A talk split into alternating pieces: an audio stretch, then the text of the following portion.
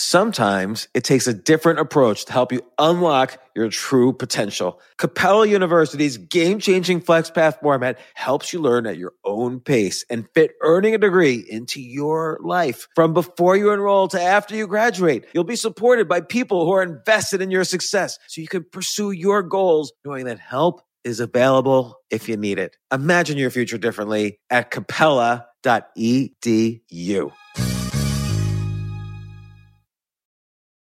So in order to support our show, we need the help of some great advertisers. And we want to make sure those advertisers are ones you'll actually want to pay attention to and hear about. But we need to learn a little more about you to make that happen. And I would love to learn more about the audience. So go to PodSurvey, that's PodSurvey, podsurvey.com/James, and take a quick totally anonymous survey that will help us get to know you better. That way we can bring on advertisers and even content that you won't want to skip. So once you've completed the quick survey, you can enter for a chance to win a $100 Amazon gift card. Terms and conditions apply. Again, that's podsurvey.com/James, James. Thanks for your help. This isn't your average business podcast, and he's not your average host. This is the James Altucher Show. Today on the James Altucher Show. When I heard Brandon Webb was a best-selling romance author, I couldn't believe it. I said, you have to come on the podcast. You're not only ex-military, ex-Navy SEAL, you were head of the Navy SEAL Sniper School. Now you're a romance novelist. And then he told me, and guess what? I just sold my thriller novel for $500,000, and it's going to be made into a movie. And then he described the process of what had happened and how data-driven it was. Anyway, you'll hear it from him, but then we also talked about what's happening in the world. Could there be a civil war? We talked about how to write a thriller novel, all sorts of stuff. We talked about the business issues during this pandemic, all the opportunities. He's supposed to send me the paper about how to identify the right Amazon category to write a thriller novel in. I'll describe that in a future podcast. Here's the interview.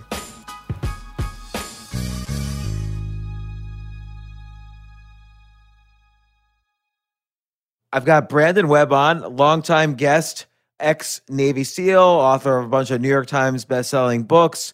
But I first wanted to talk to Brandon about a special project he's involved in, involving military romance novels.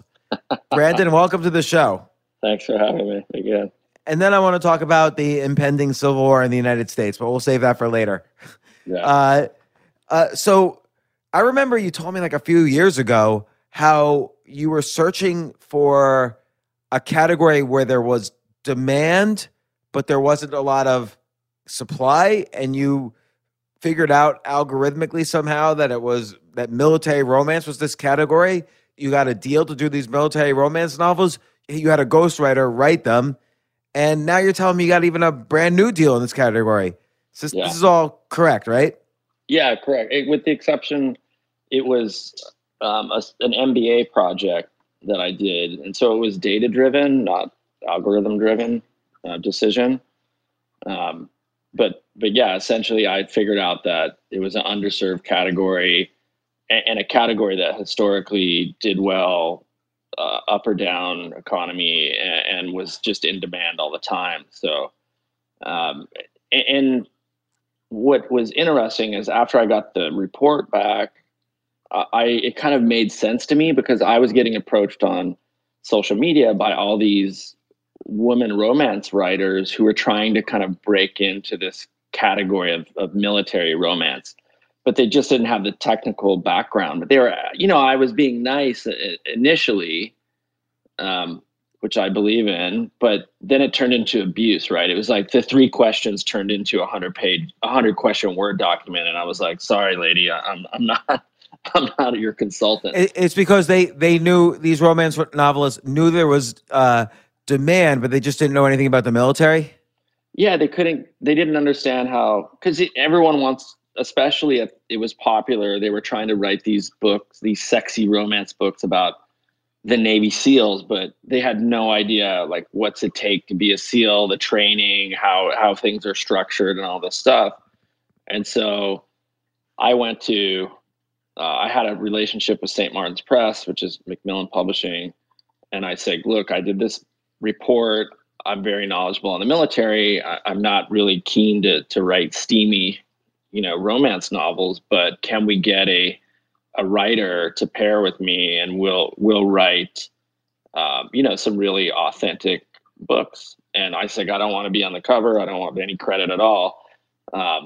The first book, I got a creative director credit on the back, which I was fine with, but, and they said yes. So I did a multi-book deal with them. The first one was called The Military Wife. Okay, hold on. I gotta look it up. Hold on. The Military Wife? Yeah. That's like the perfect title also. It's you know it's going to be a romance and you know it's going to have to do with the military. Yeah, here's The Military Wife, book 1 of 2 by Laura Trentham. Yeah. 179 reviews, which is really good. And it looks great. So let me just see the subject. So a young widow embraces a second chance at life when she reconnects with those who understand the sacrifices made by American soldiers. Boom. Yeah. And we did the whole series, like Heart of a Hero series is kind of how I branded it also. Was it initially planned that you would do a series? Yeah. Yeah, that was the plan. It was to kind of do a series, and you know the book's done well. I mean these things, you know, they just sell and sell and sell. It's one of the it has a long shelf life, I guess is what I'm trying to say. Yeah. So this book came out in February of 2019. Let me look up my classic book, Choose Yourself. This is. Mine, I'm only 4.4 out of 5. This is a higher rated book than my book. So congratulations on writing such a high quality book. How many books did you write with Laura? So first of all, what did the deal look like? Did you split things 50-50 with her? No, you know what? I'll just be candid for your listeners. So Laura is writing under a pen name. The issue that we ended up having was she wasn't aware of the structure of the deal. She thought I was actually a consultant on the project and she was being paid as a staff, kind of like, you know, a one-time writer, what they do. Because we had a bit of creative difference on the second book. We've done 2 books together and she's a great writer. But we had, you know, like some creative conflict on the book. And then she found out that I was kind of the what do they call that in The Wizard of Oz? I was the guy behind the curtain, right? And I owned everything. She got really triggered by that, and so I don't like. It's almost as if you were like a movie producer and you were producing this book. Yeah, and I said, look, you know, it is what it is. But she's a great writer. But as you and I know, there's lots of great writers out there. It's just about execution. Well, so did she write book 2? Yeah, she did write book 2. Did a great job. And then, so I mean, can you like? So, okay, so there's so many questions. So I'll start off with, and I'm going to ask the financial ones. I'm also going to ask the formulaic ones, like what's the formula for a romance, and then we're going to talk about your current deal, and maybe other stuff you've done in this area. But what was the data? What were you looking for? I mean, obviously. You're already an expert on military, and romance is a popular category in general. Was that what influenced you, or was there anything more data-driven than that? I mean, it was all of the data that I looked at was that the sales, there was just, like you said, it was a simple supply and demand equation. It was the demand was massive and the supply was low. And so I just said, that makes sense. And ironically, my own mother named me after a trashy romance novel called The Flower and the Flame. She actually mailed it to me in New York. I got it on my bookshelf. I was some steamy pirate captain that forced himself on this, you know, settler's daughter and had some romance, some settler and coming to America from the UK. And so, what do you mean your mother named you? Like what?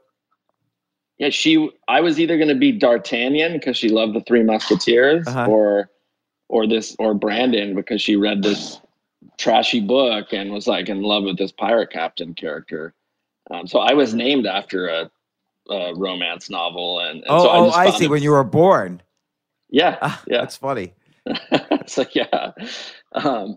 Yeah. So she gave me the name for the book. But it was that simple. And look, the book, I got a mid six figure deal. And I think, we're starting to earn out the royalties. But as you know, typically you need to do multiple books in the category before you start seeing any meaningful royalties for a genre. Yeah. And so, okay. So what convinced you though, that this was it something where it was like the top books were very highly ranked on Amazon? Like what category specifically, like what was just your process of saying, hey, this is a category I should get into? Like if I'm listening to this and I want to write a genre fiction, how should I go about finding the right category for me? So interestingly enough, I had read an interview with the author of The Firm. Yeah, John Grisham. I forget his name. Yeah, Grisham, and I believe it was Grisham that said he was looking at what does he write about, and he ended up figuring out that actually law, which he had experience with, was a good category. So I think because literally anybody that wants to write can self-publish these days, it's like content in general is just all over the place, but there's not, usually the cream rises to the top. So the good content breaks out typically, but it's just so noisy. So I looked at this as, okay, this is a category, and specifically the research paper that the MBAs gave me, when I said to look at, I said, what is an opportunity in fiction? Like, what is the underserved niche? And it was clearly romance, but as a subcategory, military romance. And I said, well, that makes sense because all these women have been asking me about asking me to help them describe the military environment so they could write better romance for their characters. And I just said, you know what? I'm a big believer in, I like to execute and I like to experiment. And I said, you know what? This will either do, it'll probably do well. Maybe it'll do really, really well. But how do they determine military romance? Well, specifically, as a plot, like as a main plot line, it has to deal with the military environment. So if you look on Amazon, you can find out there's tons of guys with no shirts on the covers of these books, and they've got like the bullets, around their chest and stuff like that. And so it's truly, in a military setting with a romantic plot line. But was there any like data like, something they saw in the Amazon sales rankings? Like, how did they know that there was? Yeah, no, how did they know there was low supply but high demand? Because they looked at basically all the public numbers they could get. So it was directly related to sales, and that over like a 20-year period, the sales were always pretty steady regardless of recession. In fact, I think it was during a recession the sales went up. So it was basically the data that I was looking at was all related to sales data, Amazon, Walmart, Target. Like if I wanted to find a category that, fits my background, for instance, and on the genre side, what data should I look at? Like, how can I figure it out? What I asked them to do was look at the entire vertical. And I think there's enough public information on book sales and book rankings that are out there, especially with Amazon. And they just put it into, they gathered the data. But I would say to anybody, look at the entire market and see, you know, you once you see what the market is in fiction, you can chop it up, right? It's science fiction, fantasy, romance, you know, historical fiction, like James Michener, one of my favorites, who wrote Hawaii, Afghanistan, a bunch of other ones. But then you see, okay, this category is crowded or not crowded, and there's a demand for it or not much demand. But it's not that hard to, the reason I got the MBA class to do it is because it was time consuming, and I just wanted help. But it's not that hard to look at the vertical and see, okay, where are the opportunities here? And trust me, I was hoping it would be, because I love science fiction. I was hoping it would be, I would be writing about, you know, Navy SEALs in space, you know, doing missions on Mars, yeah, in space. It just wasn't the case. So, so like for instance, you know, this falls into the category of war fiction. I'm just trying to understand what they looked at. I'll actually see if I can dig up the report and I'll send it to you. Okay, yeah, that'd be happy to share it with you. Yeah, that'd be great, and then I could. I don't even mind if you share it with with your audience. I have no issue with that. Yeah, that'd be great. Let them see it. Yeah, because yeah, I see, like, you know, there's war fiction. This is also in the category of women's friendship fiction, and so on. I'm just curious how they saw that there was a lack of supply. So, because clearly there's like a lot of demand, but maybe they saw that there wasn't any recent books or. I'm just curious, like, how that, what data specifically they were looking at.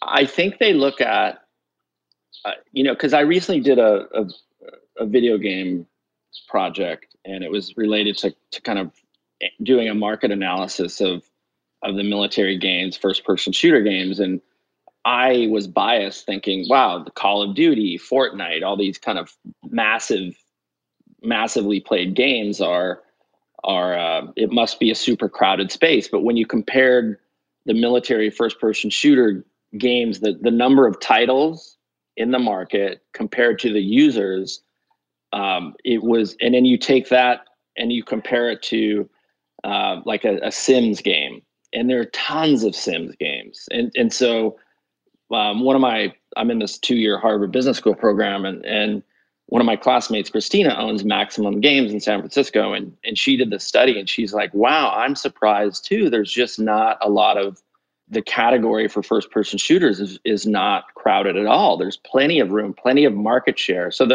it's more a case of the market's very big, but it's being served only by a few authors in that case, and in the video game sense, only a few publishers.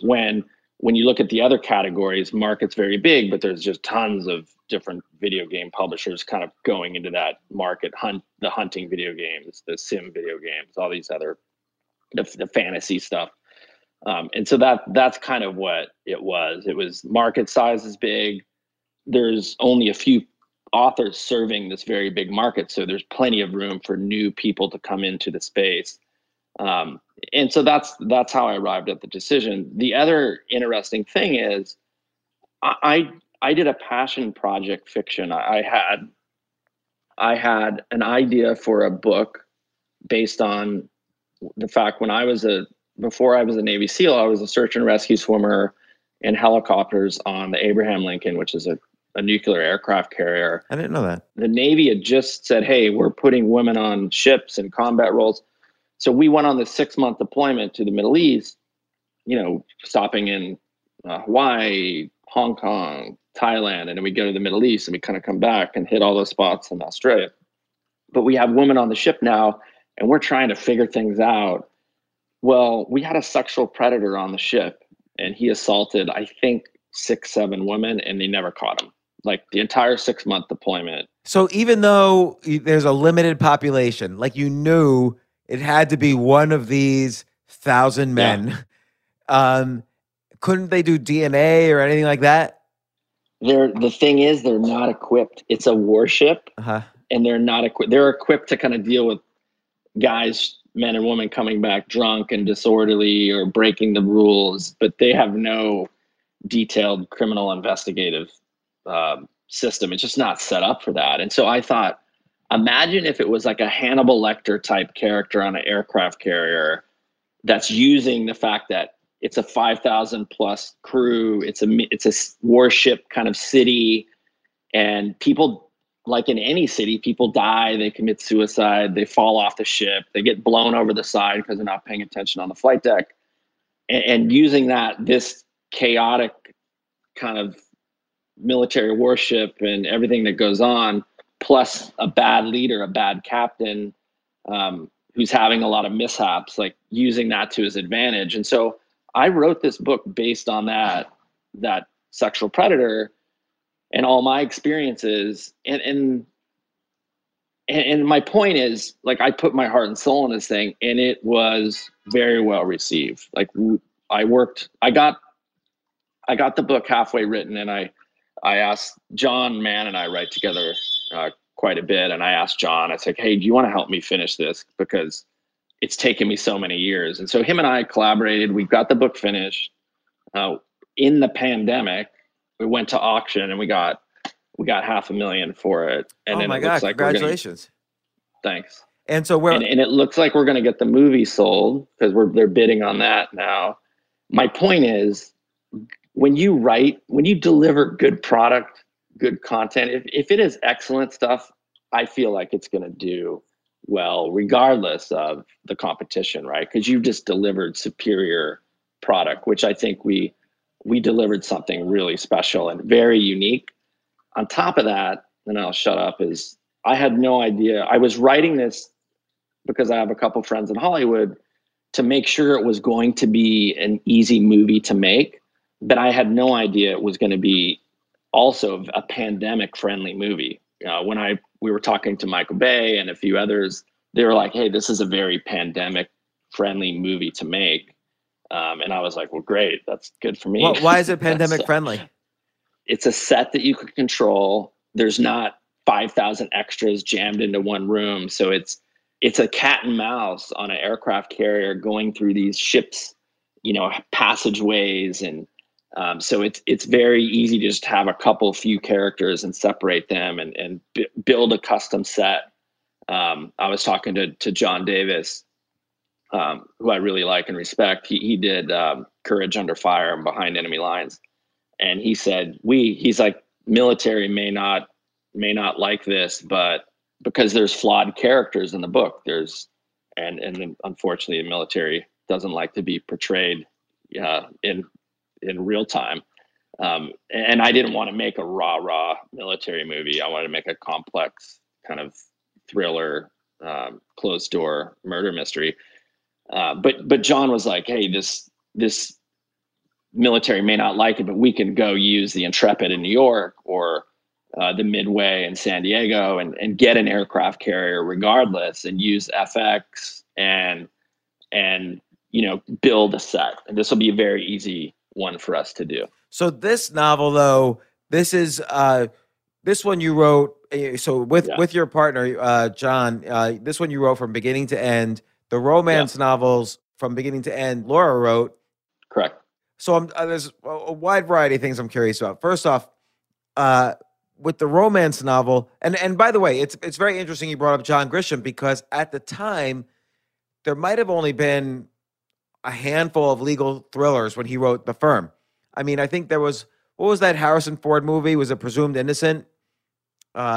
I think so. That might have been like really the only thing out there at the time when The Firm came out. Like, legal thrillers was a new category, and Grisham was a great writer. I've recently started and stopped reading two different thrillers, and it's very easy to write a bad genre book, and at the same time, it's deceptively hard to write a good thriller book. Like, I read like a Brad Thor book, for instance, or a good John Grisham book, and they're just great at like cliffhangers at the end of every chapter. You get right into the story right away.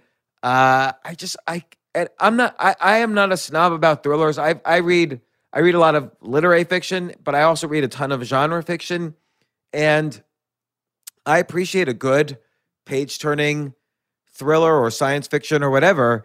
And And it's a very different style than literary fiction. But I always appreciate the page turning, the cliffhanger like style, the short chapters, the get to the heart of the story right away.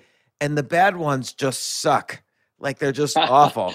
And I just tried reading, I won't say the names of the authors, but I just tried reading two thrillers in a row, two different authors, and they were horrible. I just could not.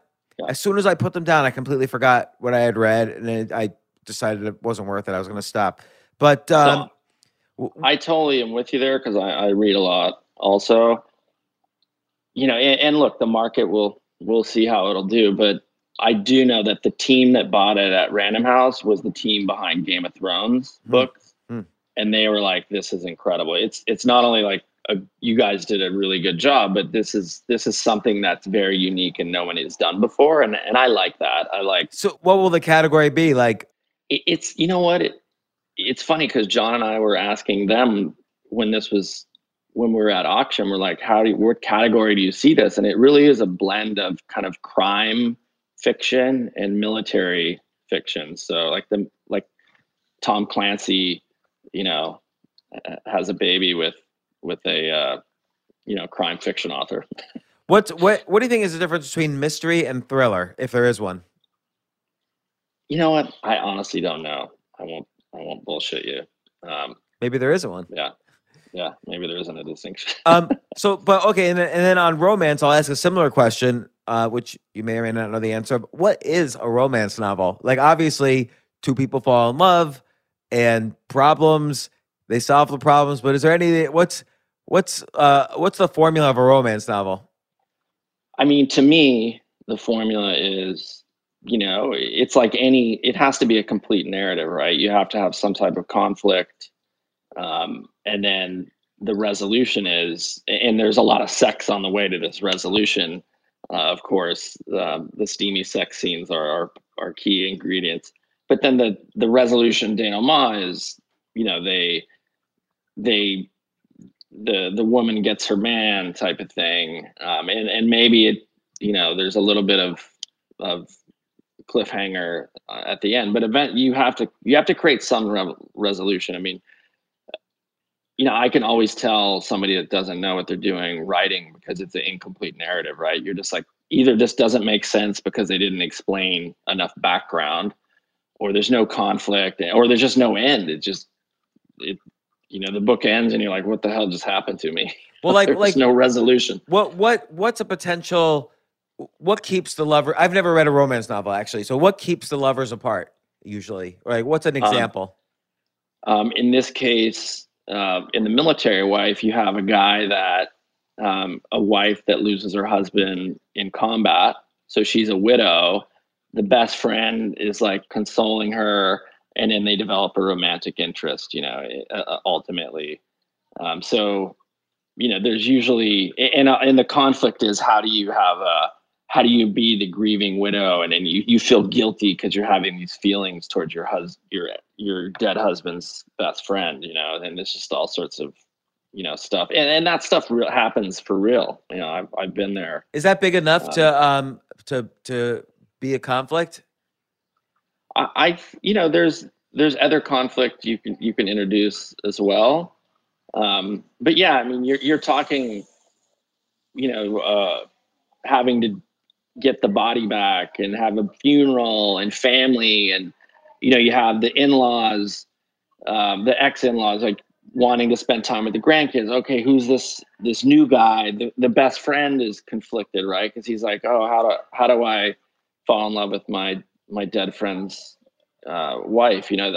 I think in that case, definitely enough conflict going on there to create a ton of tension and stress. And then, of course, you know, you got to have the steamy sex scenes.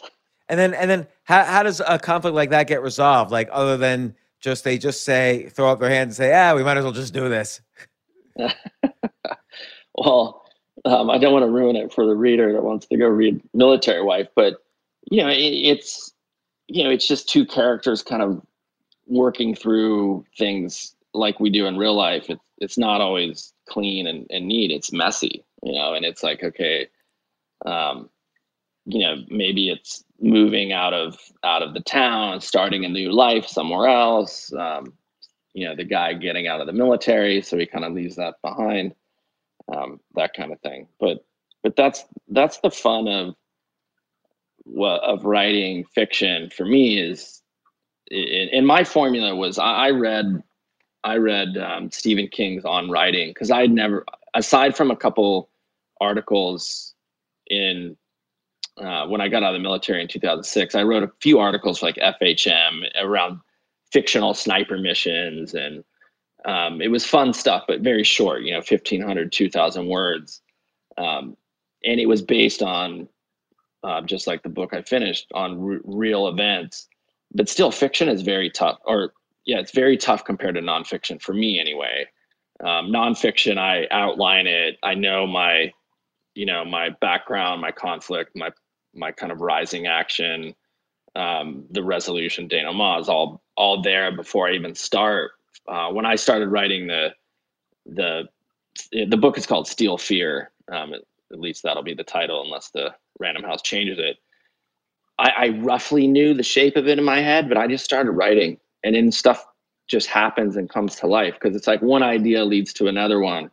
But it's very different writing than nonfiction, for sure. That's why, I mean, I have a ton of respect for people that write in fiction, because it's a lot of work. Yeah, I mean, when you were writing this, well, you had John Mann help you, but were you very? Did it feel different than writing nonfiction? Because it was close to nonfiction; it paralleled experiences in your life. Yeah, but I had no idea how it was going to end. I wanted to create complex characters.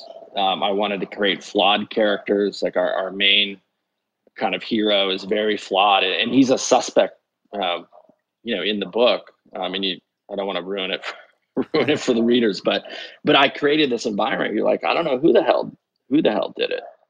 What was the challenge for you? What did you learn about fiction writing this one with John?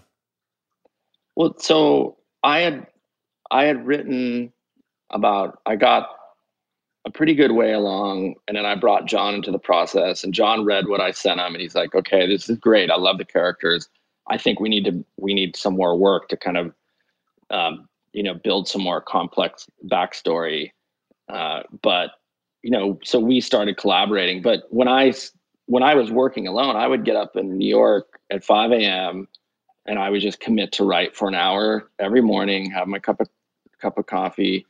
And sometimes I got, you know, 5,000 words. Sometimes it was 500. But I just did it every day.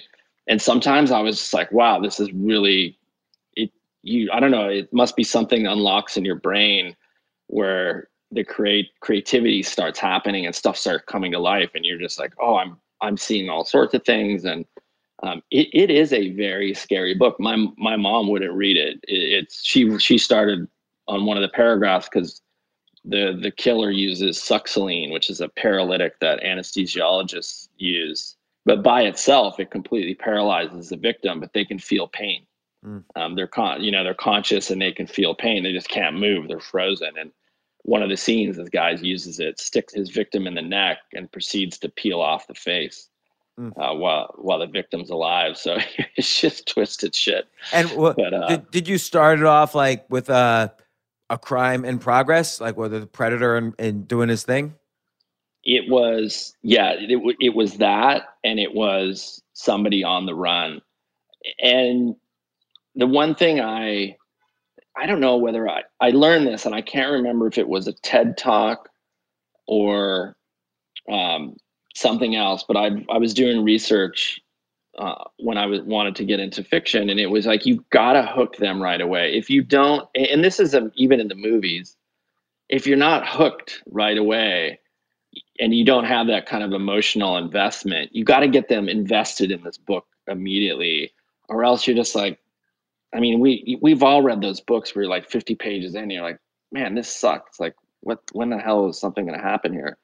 And so, you know, in my personal opinion, we had to have a really strong hook. The one thing that our editor at Random House already mentioned, and my agent, Alyssa, she's like, we got to keep the pace up. You got to just make this thing a page turner. And so we necked it down from 150,000 words to 90,000. And our new editor is like, hey, I think we can even speed it up more. And she's already had some really good input on, you know, creating more doubt up front with a few characters, but speeding up the pace. How do you speed up the pace? What's a technique for that? I mean, look, I'm a rookie, right? But what my agent and my editor, Anne, have both said is we've got to get to things. You're getting to things quicker. Like, you know, the dialogue is good, but don't, like, what can we remove and take out of place to kind of get to the next scene, right? So don't let the scenes drag on. Just like in a movie, it's like you can have these intense moments or scenes in the book, but okay, and then on to the next one. It always makes me think of like TV shows. You always see people just hang up the phone and never say goodbye. Like no one ever says, okay, see you later. All right, goodbye. Like that is never happens on TV because it's like just you have to cut out like every extra word. And I love the cliffhanger too. Like you can cliffhang a chapter and make it kind of foreshadowing and then transition into a totally different environment. But when you get, you know, maybe 2 chapters later, you pick it up again where that cliffhanger ended and the reader's like, oh, thank God, now I'm getting into this part. I can figure out what the hell is going to happen. So, it's one of the things John and I talked about actually was we want to analyze this book and say, because we're already working on book number 2, but what's the formula? Like, because I'm like, I like structure. I like checklists from the military as a pilot.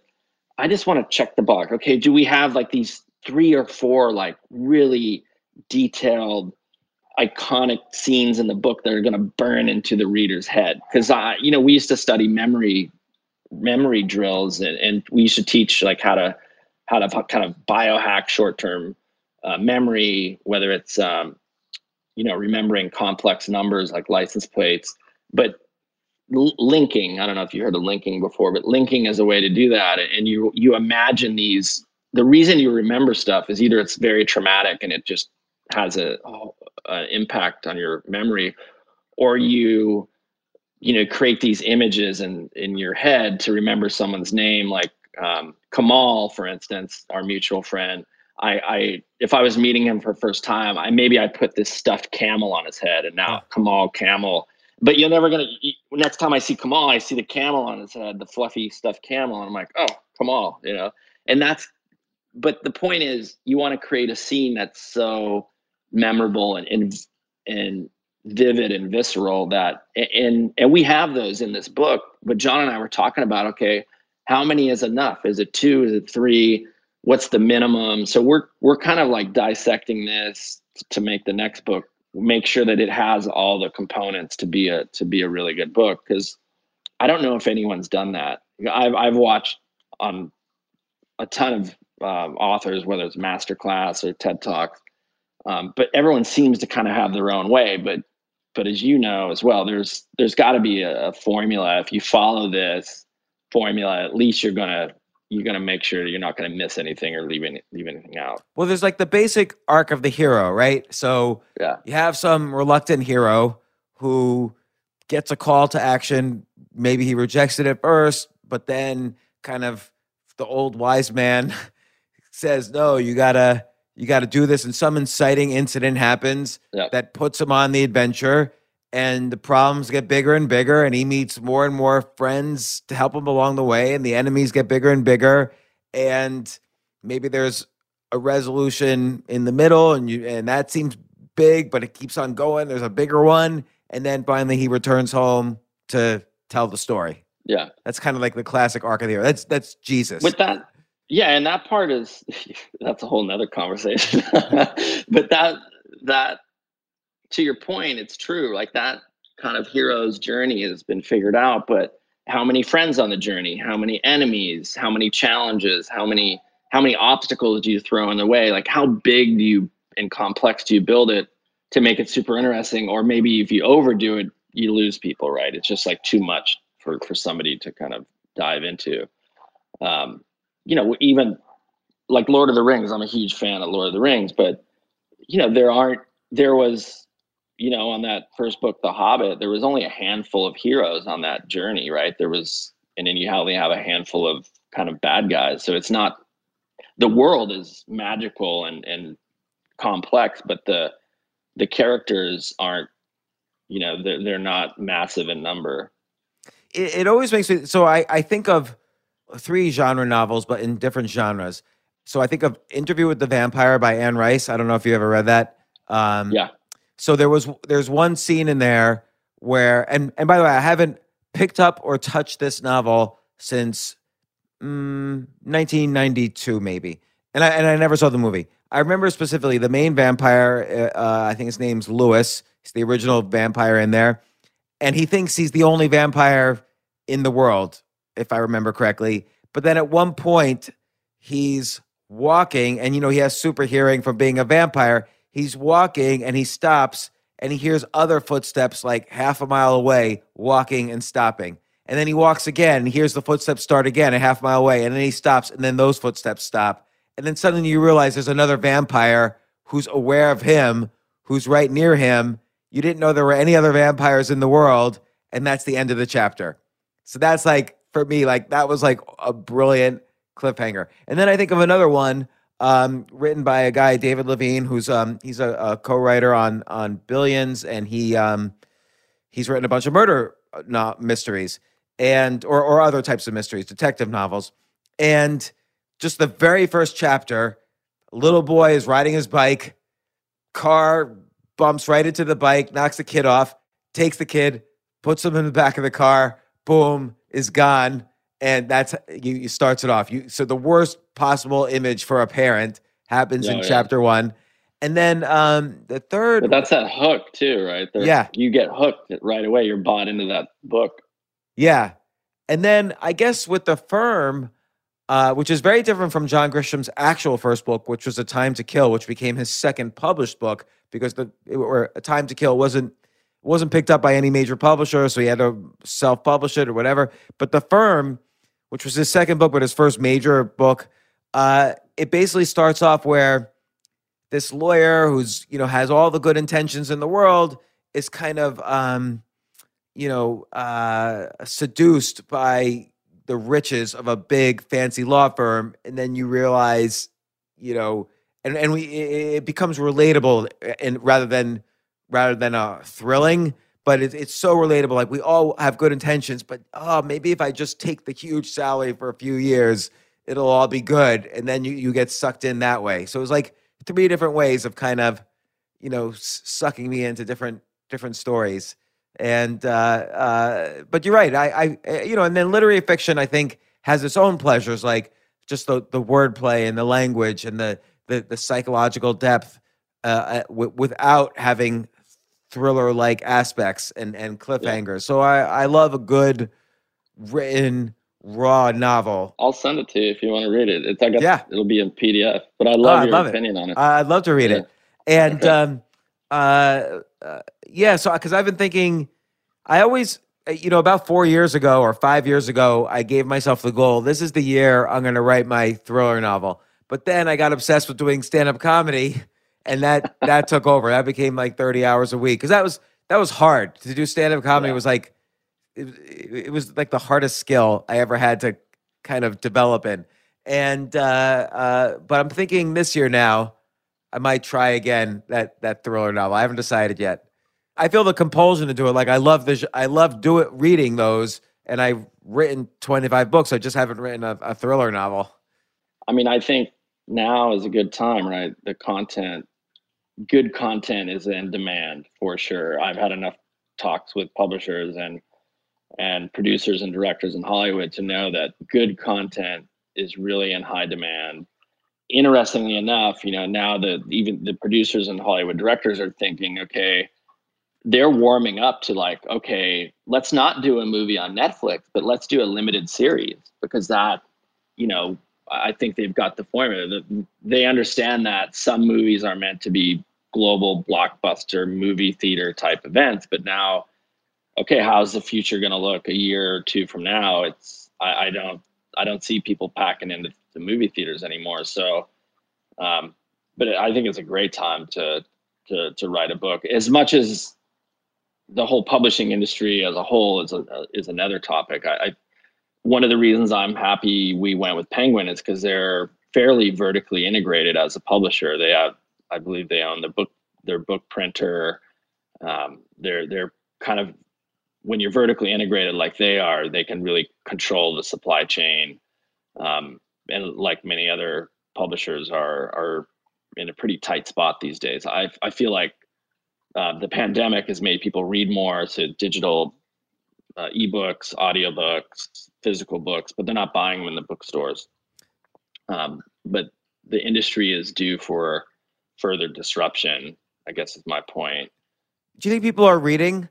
Like, and the reason I ask is I just notice in general, like on articles, just across the board. Like I was talking to some big writers of articles, like big bloggers, and they were all telling me across the board, their page views are down, but podcast listens are up. Like more people will listen, a huge multiple will listen to this as a multiple of the average readers of the average book. Yeah, I think it depends, and it's just my guess. I feel like I still run a digital media publishing company. All of our page views and unique visits are way up. Oh, it's interesting. We're up 40% on the year. Paid subscribers are up as well. But we have, behind the paywall, we have video and digital print essentially, and some ebooks, and all that stuff is up. But I feel like people are generally, audiobooks are, people kind of seem like they discovered audio. Wow, this is a great thing to listen to in the car, the commute, podcasts as well. But I think like content is just in high demand. It's being consumed in different ways, but people they have more time on their hands for sure, I believe, with the pandemic.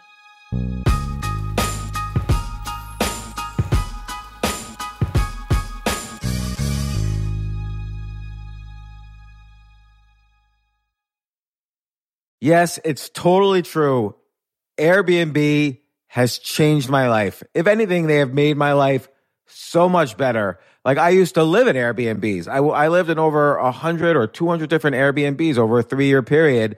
And I loved it. I became a really good guest of Airbnbs, and I got to know lots of hosts. So when I initially owned a house, of course, the first thing I thought was, I'm going to turn my house into an Airbnb because I travel a lot. So why leave my house unused when I can make a side income by letting others Airbnb my house or come to stay in my house as guests? And having my own Airbnb or being a host for Airbnb has allowed me to do just that. And I've met other hosts. I've actually spoken at Airbnb's host conference. I think it was in 2017.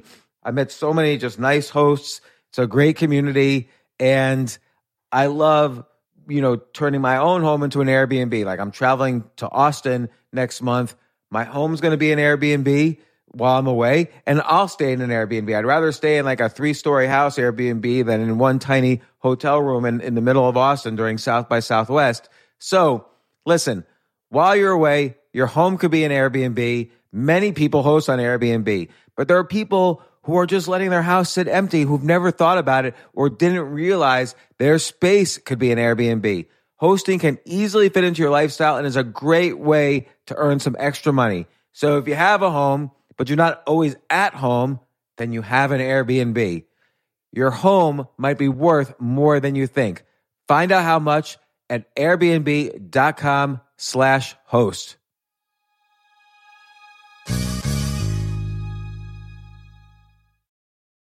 Daylight savings time is starting up again.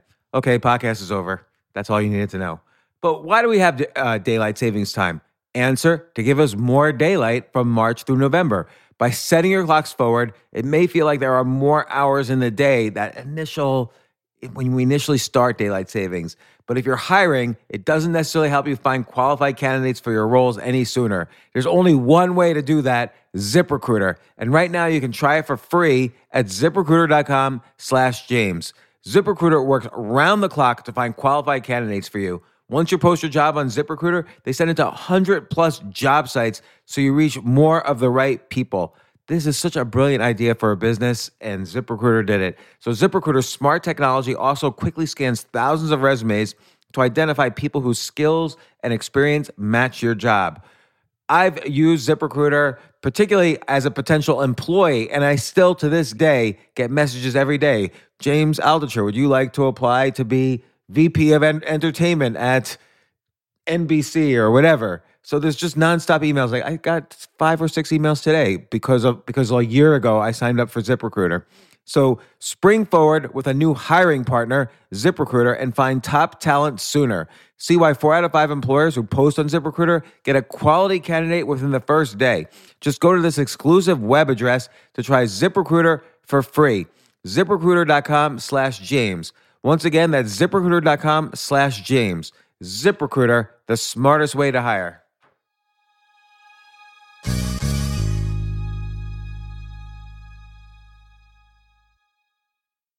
Hey, listen, men's health is important. Men act all cocky and like they don't need anything. But the reality is, as you get older, there's some things you need.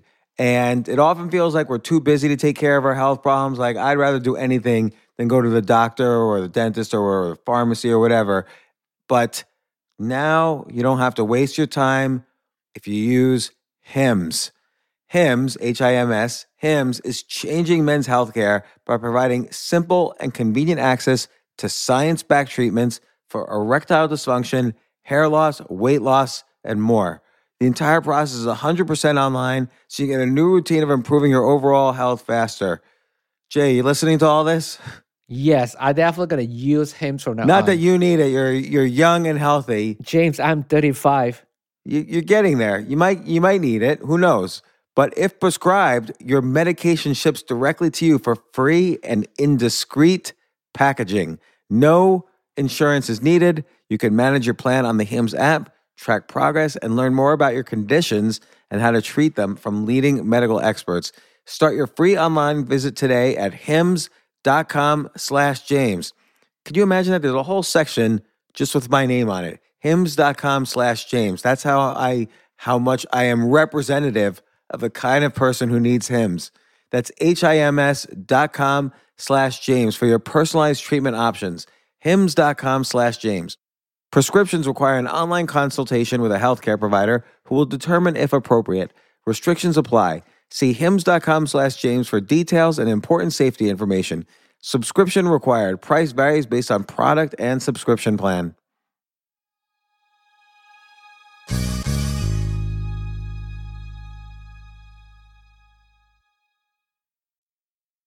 Here's another question. So like after World War II or after Vietnam, a lot of the initial wave of books were about World War II or Vietnam. So for instance, after World War II, that was really the creation of, writers like Norman Mailer or, James Jones with From Here to Eternity, even Kurt Vonnegut, Joseph Heller, Joseph Heller with Catch-22, Kurt Vonnegut with Slaughterhouse-Five. I love that book.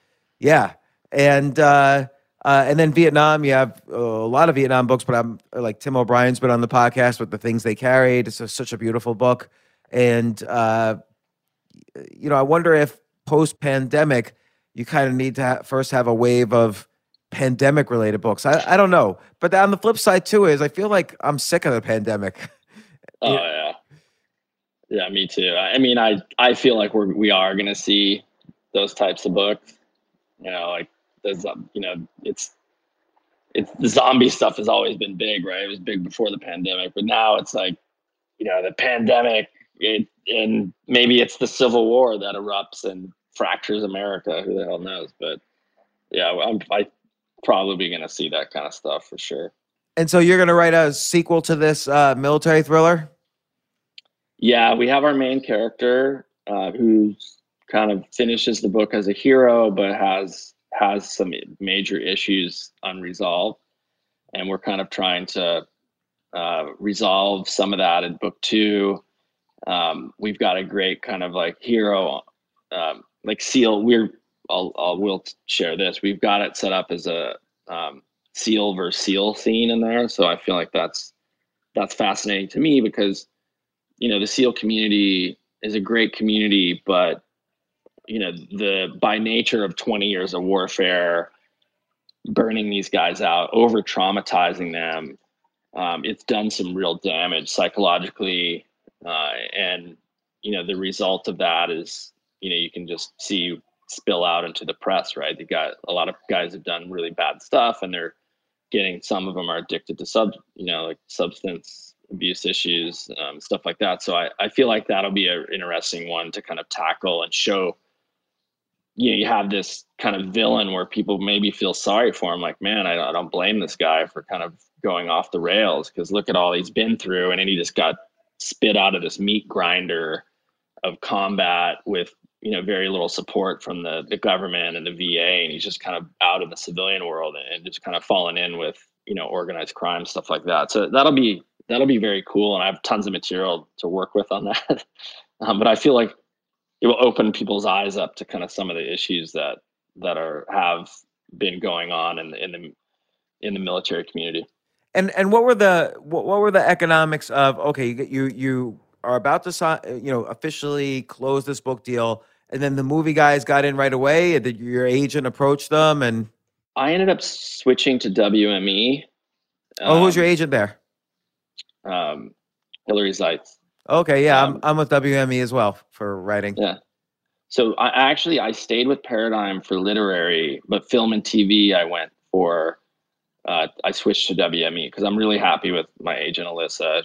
She's amazing, and Hillary right away. It was just a night and day from what I was getting for film and television, and she's just been a rock star. So she's got this in the hands of some very big people, and got us a bidding process. So, and her point was, wow, this is very unique and unusual, and it's pandemic friendly to make us, you know, limited series or movie out of this. So, and people are dying for that kind of content. And if it gets bought, what's the odds that it gets made? I'm not going to do it unless it gets made. So that's been our strategy from the get-go. We're not just optioning this off, because I've been down that road. I sold the TV rights for The Red Circle to Nina at CBS. She bought it the same day. Mark Harmon was my partner on that project. When she left CBS, they scrapped all of her projects, and Harmon actually got the rights to the book back. We got to keep the advance, and then that Navy SEALs series on CBS is what I pitched, and they made it anyway. Oh, that's horrible. Which kind of sucks, but that's show business sometimes. You know, I've had stuff like that happen. Like I think it was about 7 or 8 times. I should write this up. It's about 7 or 8 times I've gotten so close. I've been inside every TV network, everybody interested in everything. I've gotten so close. I've been with networks where it's like going to get done, and then someone gets fired, and boom, that's it. Or then I see this show with the exact same title show up on a sister network, you know, owned by the same parent company, and. Yeah. It's just so I don't want to say it's frustrating. I always kind of blow that off, but you know, psychologically I'm even more flattered that stuff gets done. But you know, so, I would be lying if I said it didn't piss me off. Huh. You know, but I'm over it. I mean, some things you just got to take on the chin, right? I don't want to be known as a litigious IP holder in Hollywood, and I have a friend who's an entertainment lawyer, and they do due diligence on that stuff, and a lot of people don't realize. So I'm like, I got plenty more where that came from. In this case, yeah, that's how I always feel. Yeah, and so, but you try and learn and for the next one, and so for this one, we're structuring this deal, you know, to get enough money to where they're obviously making a serious financial commitment, very short timeline to develop, and if they don't make it, then we get the money and we get the rights back. That's kind of how we're structuring it. But, you know, the conversation right out of when they ask, hey, Brandon, what do you have to ask of us? I say, well, I want to know what you're going to do to get this book made into a, you know, film or series project, then because I don't want to do this with somebody that's just going to sit on it. Like I want to see it made in a couple of years. So, I mean, you should have them pay you more money if they don't make it. Yeah. No, that would be really way to guarantee it. Because it sort of sounds a little structurally like an option. Like if they don't make it, you get the rights back. Yeah. I mean, look, nothing in life is guaranteed, right? So, but I feel like we can structure the financial incentives to make sure the project gets done. And the good news is, you know, it's a very unique piece of IP. We own the IP. It's going to be a big book that, you know, Random House invested a lot in this book. So they're going to make it a big book.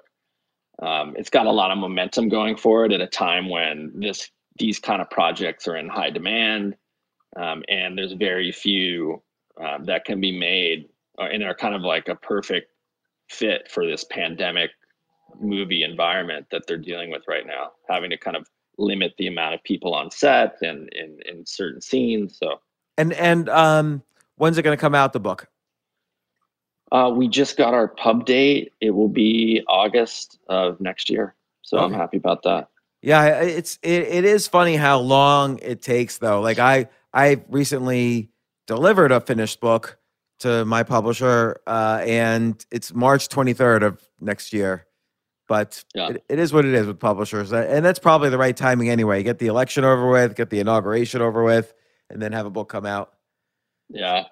I mean, God, talk about your Civil War comment. With this upcoming election, it's going to be just, I'm not looking forward to it. But I would say, though, this is kind of put my old sniper instructor hat on.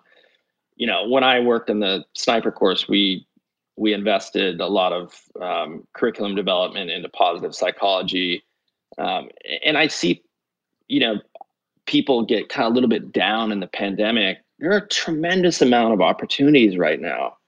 I sold a business in the pandemic. I was able to kind of shore up my media company. I started tigergummies.com, which launches in September, not next month, in September. I promoted my VP of marketing, Alda, to run that company because she's an amazing woman and amazing marketer. Like, and kids, it's a vegan, all natural gummy. And then in that kind of health and wellness space, I looked at the market study and I was like, there's no real big direct to consumer vitamin brand right now. You got Flintstone vitamins. All the big guys are in retail outlets and they're in these cheesy plastic bottles. We're doing all natural packaging, vegan gummies, like, you know, everything about it is environmentally friendly. I'm like, I think that business is going to take off. So I feel like these people are just kind of like twiddling their thumbs, sitting at home. Like there has never been a better time to kind of do something, you know, whatever it is that you want to do. I agree with you. You know, I was thinking about this the other day, and here's the kind of economic model or the entrepreneurial model, the way I think about it. So a lot of people look at the economy in a very one-dimensional way, which is the economy's either up or down. And when it's down, everything's bad. And when it's up, everything's good. And, you know, a lot of times the economy does work like that, but certainly not in a situation like this and whatever. Then there's a kind of a two-dimensional model, which is that which is kind of best explained by this saying, you know, at any given moment, some industry is in a bull market. So even when there's a recession, some industries might do very well. And you could argue like there's some two-dimensionality in here. Like for instance, obviously the economy is in some sort of, you know, recession or it's damaged or it's massively down or broken. But, you know, we're video conferencing this podcast. Video conferencing obviously is in a huge bull market. A lot of tech is in a bull market. Gaming is in a bull market. I mean, NVIDIA, which makes the big gaming chips. Self-storage too. My son and I bought a self-storage facility in north of Orlando, and it's up. Right. And so, then I'm thinking, but there's also sometimes when the economy is three-dimensional. So, and what I mean by that is the economy right now does not look at all like the prior economy. There's no such thing as a new normal where we kind of go back to where it was, but things are just tweaked a little bit. Like what we had, every government in the world has airdropped trillions of dollars onto the economy. Those trillions of dollars have not really been spent, but they will be. And the industries that those trillions of dollars get spent on might be brand new. You know, like for instance, you said there was no direct-to-consumer healthy vitamin brand. That's a new industry because people aren't going to store, you know, and it makes sense in the way that the world has shifted. People aren't going to stores where they have to touch and deal with people. So direct-to-consumer becomes much bigger. Everybody's worried about health, of course, and safety. So it's just natural that here is a brand new industry that's going to develop. Another one might be, and I've talked about this on some other podcasts, but another one might be setting up a compliance consulting company for either Fortune 500 companies or schools. Are you coronavirus compliant based on health, the rules of the state, the rules of the government? You know, what products do you need? Almost like, you know, we'll talk about this too. Almost like your crate box business. I can imagine building a coronavirus compliance crate box business for schools. Here's all the gloves, here's all the masks, here's all the disinfectants, here's the ultraviolet lights. You know, state by state, the rules are different. And, you know, I would say there's like 50 to 100 or 1,000 new industries that are on the rise, that are in inning zero right now, and $1 trillion is still out there to be spent on them. And it sucks to be... If you're one out of three people in the U.S. that have been laid off, it sucks. But there's still opportunity, and that's what we're in right now. And that's, I mean, even Bezos talked about is I ended up on a YPO call with the guy, the founder of BlackRock, but he got to sit down and talk to Bezos, and he's like, my job is to remove friction, you know, like identify friction. Sometimes friction is problems, right? And with COVID, it has introduced a ton of friction in all of our lives, you know, with school, right? Like my friends in New York who have small children are like, okay, what's going to happen? They know this preschool is not telling them whether they're not going to be virtual or in person because they want to get them to pay the tuition so they can go, yeah, you're going to get some, you know, crappy 2-hour Zoom call. They're like, no, we don't want to do that. So now they're like, what do we do? Do we just hire a Columbia student to teach our, you know, kids for 2 hours a day? So there's just all this friction out there, to your point, in the marketplace, because we are dealing with all this new stuff, and there's tons of opportunity. My point is, I didn't want to brag by listing these kind of accomplishments, but I wanted to let people know, like, very grounded, and name some of the accomplishments that I've done, is because it's about your attitude. You know, you could have this kind of like down, oh God, the virus, I'm stuck at home, I can't do anything for the summer. Because even my friends like, oh, you can't bring your kids down to Puerto Rico. I'm like, why not? I can bring them down. They just have to wear a mask on the plane. I found, you know, rather than, you know, a summer camp, I found a scuba shop that was willing to do private instruction. I got my kids all basic to advanced scuba certified. And we had a great summer together. So it's just more about, you know, just reminding yourself that, like, we're in charge of our own self, and, you know, don't let the media and all this bad shit put you in a bad mood and in a mood that doesn't, you know, that closes down thinking around all the opportunities that are out there. That's, I guess that's what I'm trying to say. I agree, but let me ask you one thing, because in general, I would say that has been my view. And, you know, I started off in this lockdown very much playing a role of interpreting the data for, I don't want to say the lay person because I'm also a lay person, but I just saw a lot of misinformation around the data. And so because of this podcast, I was able to have on scientists, epidemiologists, economists. So for those first 3-4 months, a lot of it for me was providing a service of, hey, here's just a common sense way of viewing at all these different streams of data that are very much polarized and blah, blah, blah. And But for the first time, and look, we've all been through 9/11. We all, you know, I lived at Ground Zero. And then in the recession of 2008, 2009, I was on CNBC all the time. I lived on Wall Street.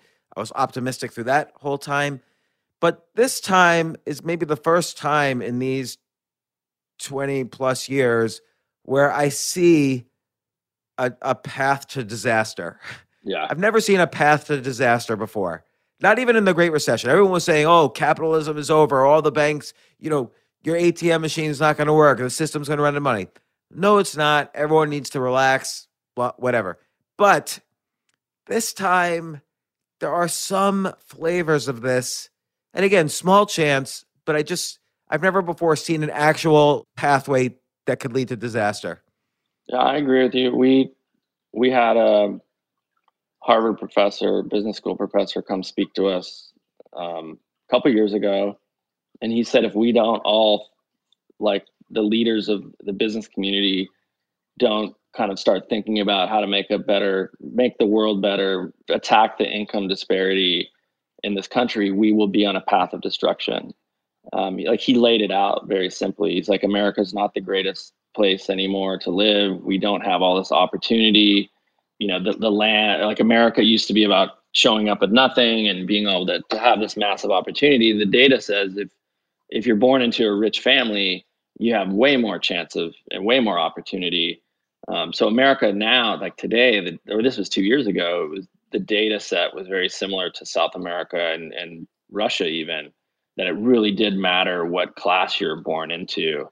Now, look, America's still a great country, but he gave this whole speech and I was like you mentioned, I'm watching the pandemic and thinking, wow, like the haves, like all the people with money got the hell out of New York, right? Like my friends are in the Hamptons, Connecticut, Florida, California, the island somewhere, you know, and the poor are kind of screwed. And I briefed my team. I remember in March, I said, look, you guys just really have to make sure you're taking care of your family, you're safe, you're healthy. But I said, civil unrest is likely coming. Like, I don't know what it will look like, but just be extra cautious and careful because it's a boiling point. And I remember Alda, my VP of marketing, when this all thing was blowing up, she's like, I thought you were being a little bit alarmist, but she's like, God damn, like you called it. You know, she was like, and I was like, you know, it's just, I've looked at this enough before to kind of see the sign, the little sign. So, you know, I to your point, I think it's a small chance, but you know, there's a lot of volatility in America right now in politics, the income divide. And you know, I'm not so sure there's an easy solution because yeah, I think the words income divide are a lot more nuanced than people think. It's not just that Jeff Bezos has $150 billion and someone else makes minimum wage. It's that we've had generations of people going to ever increasingly expensive higher education institutions to get a leg up on life and getting into greater and greater debt. And so the rich who go to these educational institutions don't get into the debt. They marry other people not in the debt. They have kids not in the debt. And everybody else is getting more and more in debt. And then the people who haven't been going to those colleges, they're also screwed. I mean, that's why college now is even more in question than ever before. I mean, I've been pushing this for a long time, but I think it's a multi-generational thing which got us here, and it's going to be a multi-generational thing which will get us out. But maybe there'll be some band-aids, like, you know, some kind of, you know, whether one agrees with them or not, whether it's a UBI or I don't like using the word reparations, but just some kind of like massive payment into the system, and maybe the U.S. can afford it because there's still so much demand for the dollar that people forget when we print up money. That increases the supply, but value is a function of supply and demand. And right now the demand is there from around the world for the US dollar. So that's fortunate for us. So maybe there is enough demand that we can help people out directly. But, and that's a very different thing economically than what would normally work as an economic policy. but we're in very strange times now too. Yeah, I'm not generally a fan of UBI. Like I feel like some short-term relief in the pandemic is good, but I mean, I like the simple model of rebuilding American infrastructure, bringing pharmaceutical industry back on shore, like identifying like a lot of these issues that we just didn't realize were a problem and now clearly are. And that gives people purpose. People, I think, generally want to work. They want to, they want to be productive. So rather than just give them the handout. I agree. I mean, my whole reasoning there is, well, I have a couple of reasons, but A, I think people just need to calm down. And I hate to put it this way. I think we almost need to pay off people to calm down. That does not, by the way, as an economic theory, that is horrible. That is the worst economic theory. You cannot run a society that way. And I would not say as a philosophy of economics that it works, but I'm just thinking you almost need a short-term band-aid to like give time to have the real solutions work. Because here's what will happen, and this is what's going to happen with the trillions of dollars in stimulus already. I don't know how active you are. Do you play poker? I like poker, but I haven't played in a long time. So in poker, there's a saying, you always want to sit immediately to the left of the weakest player at the table, because that person will bet, you raise, everyone drops out, and it's just you versus the weakest player. And so gradually all that, you know, there's another saying, money tends to go clockwise around the poker table. So the weakest player, his chips will ultimately be your chips. When you just blindly throw trillions of dollars in the economy, it's not going to solve a problem because it's going to end up in the hands of the smartest economic players. Yeah. Like if you just give money to people and they don't know what to do with the money, it's going to end up in the hands of people who do know what to do with the money. It works exactly like poker. But and like a lottery ticket, right? Like a winner, because usually that winner is not financially savvy and the money, like that money's gone very quickly. Right, like they give it to them. Same reasons. Yeah, exact same reasons. So like that's why I say it might just be like a payoff so that everything just calms down. And then like you say, you offer job guarantees, you have infrastructure projects, and you know, and I think the problem with FDR's New Deal, I think the intentions were okay, but it just wasn't enough money injected into the system to replace the money that had been lost in the system. And they never quite caught up until World War II, when they started inflating things. It never quite caught up to all the money that had been lost in the system. And I think today's economists, or at least the Federal Reserve, understands a lot better how much money has been lost in the system during this time, so they're able to quickly replace it if need be. Yeah. But this we're going off a more economic tangent, and I think there's no real answer. But I think the common answers are probably not 100% correct anymore. It's probably some nuances. And I'd say added to that, and I've followed a couple of your tweets, and I agree with what you're saying about, especially the latest one about the Washington Post, right? The environment that we're creating for ourselves is one where we cannot have civil debate and discourse. It's like, if you're not on this person, if you're not on Trump's side, we don't want to hear from you. If you're not, you know, a liberal, well, then everything Trump does is bad. It's just like you can't express strong opinions in a respectful way and have a civil debate. It's just we're censoring, like we're pressuring social media platforms to censor certain types of speech and not censor other types of speech. And people are afraid to they're afraid of their own shadows now on social media, and very few people are kind of speaking up or have the ability to speak up without risk, right? Yeah. Because even my own agent called me and she's like, Brandon, please don't post anything political on social media. We just we're trying to get this book deal done and the movie. Just don't. I know you like to drop these bombs sometimes. I'm like, all right, I'll stick to photos of the kids scuba diving and we'll just play it safe, you know? So and that kind of sucks because I like to throw it out there and just kind of nudge people and get a debate going on topics, whether it's the economy, politics, all that stuff.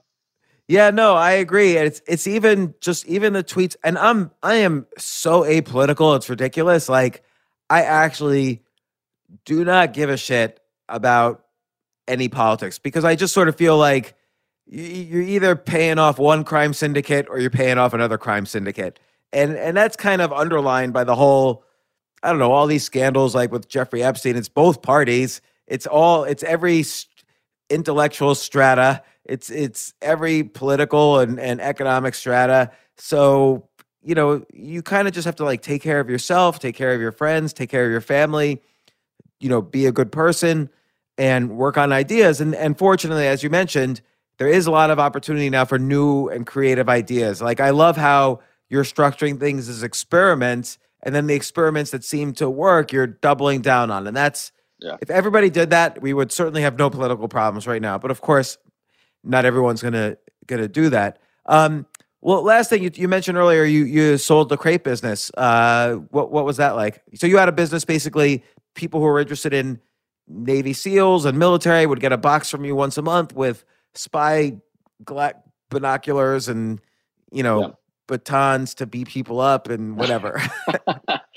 So I, you know, 8 years ago, I started one website called softrep.com, and that essentially was news and military news, foreign policy news, and entertainment. We did podcasts, videos. So now we have a small kind of, we're streaming kind of news and entertainment, but I had this fan base that was into military content. Most of them are same type of similar demographic to UFC, you know, like high income earning males. They're fascinated with military content and they want to read about it and listen and watch the videos. And so I had seen the advertising industry getting disrupted and looking for other ways to monetize, and said, okay, let's get into e-commerce. And we had a gear review website as a part of our company, and people were always asking us, what products do I buy? What's a Navy SEAL knife look like? Because I'll tell you this, like, enough, there's a few companies out there that said the official watch or official knife, and it's usually bullshit. So these guys were coming to us like, what boots, what knives, what tent do I buy? And so we created the Crate Club, and it was kind of this curated outdoor survival, you know, Navy SEAL in a box experience. And it blew up. Like, it was launched kind of in the sweet spot of the subscription box craze, right? Everybody wanted it. It was like, I want a freaking, you know, the dog box, the coffee box, whatever it was. And so it blew up, and I'll be very honest, it got too big too fast. I didn't hire well. I have a soft spot in my heart for hiring veterans, and I ended up making a really bad hire, and this guy almost put me out of business. He ended up getting addicted to drugs and alcohol. He was on the product side, so he was spending money on purchase orders like a drunken sailor, and we ended up with $2 million in inventory that we didn't need or want. And that business did not need to carry inventory. It was like Dell Computer. You sell the box, whether it's a premium box for $1,200 a year, you know, the box is going to have so much value, and you just put whatever parts you want into it, but you put the parts in and send it out, but you don't carry any inventory if you manage the process well. And I did not manage it well. And so I went back to, I was dealing with all these issues. And at the time I just realized I uncovered this guy who I tried to save. I gave him severance, tried to put him into rehab, and he ended up dying of an overdose last year, which oh my sucked. Gosh, I didn't know that. Yeah, it sucks. And it's, you know, I think I knew about this guy. I didn't know, I guess I hadn't talked to you about this since that happened. Yeah. We never talked specifically about this, and, you know, business isn't all, you know, what people see on social media. Right. So I'm like, holy shit, I have all these problems. Like, I got to put systems in place. And so I went to this Harvard Business School 2-year program, which is tailored for owners. So it's not a traditional MBA. And you're with 100 people of all over the world that have all these incredible businesses, from a bauxite mine in Africa to a telecommunications conglomerate in Brazil, like just really cool people.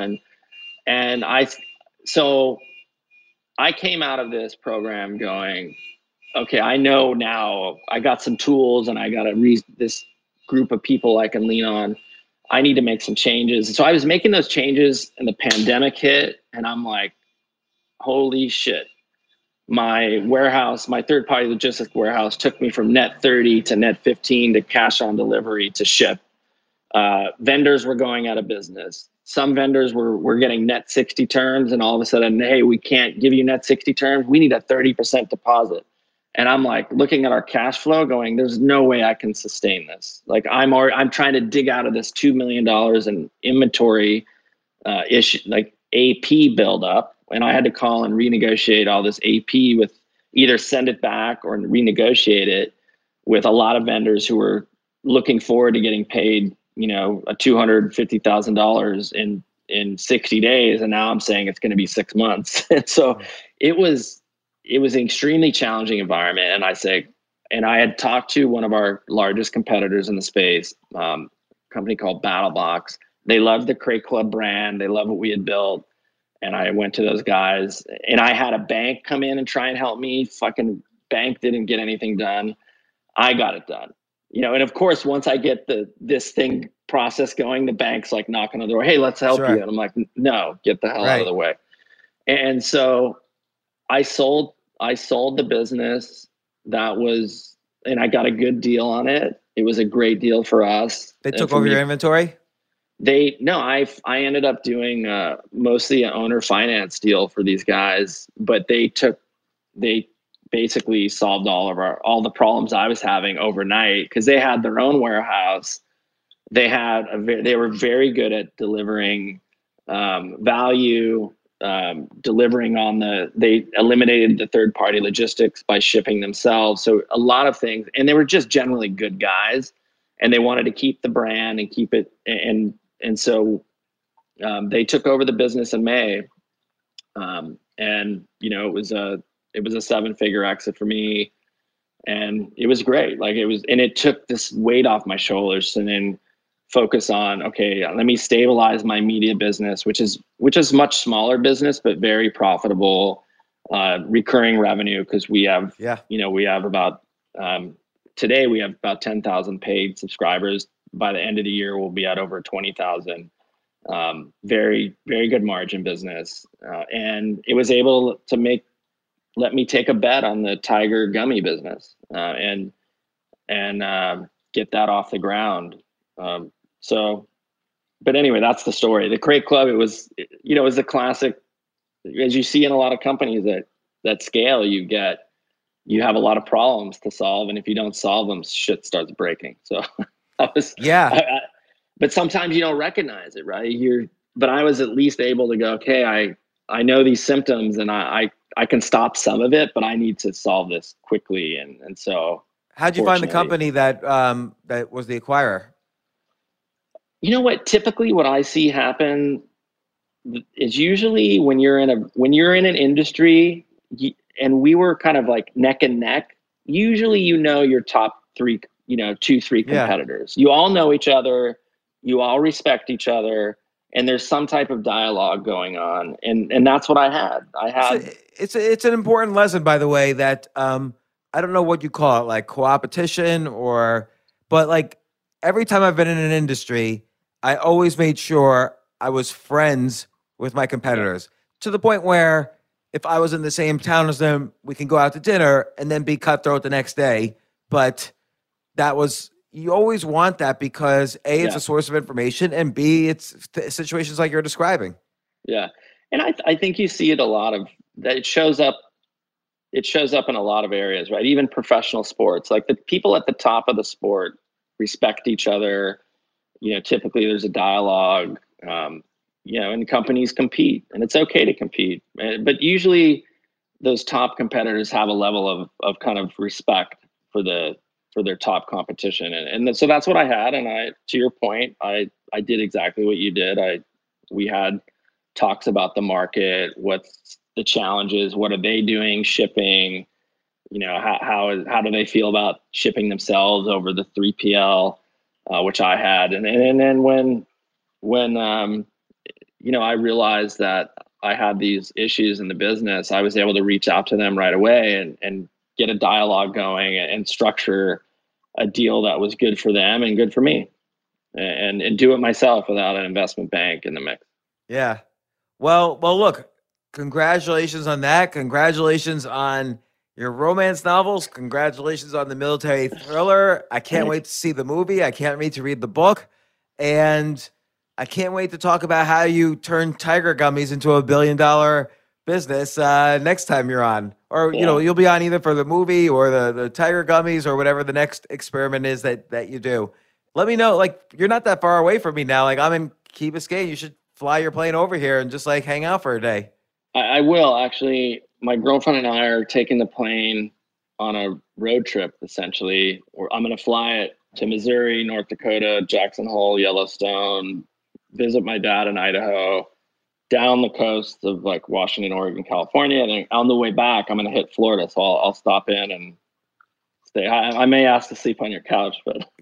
You don't have to sleep on the couch. I've got a room just for you. So okay. You're welcome to stay anytime. Cool.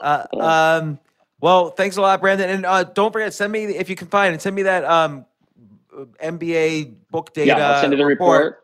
I'm going to send you Steel Fear, too. I'm going to send you the novel. That would be great. Well, once again, Brandon, thank you so much. And I will talk to you the next time. Yeah, thanks for having me. Always a pleasure.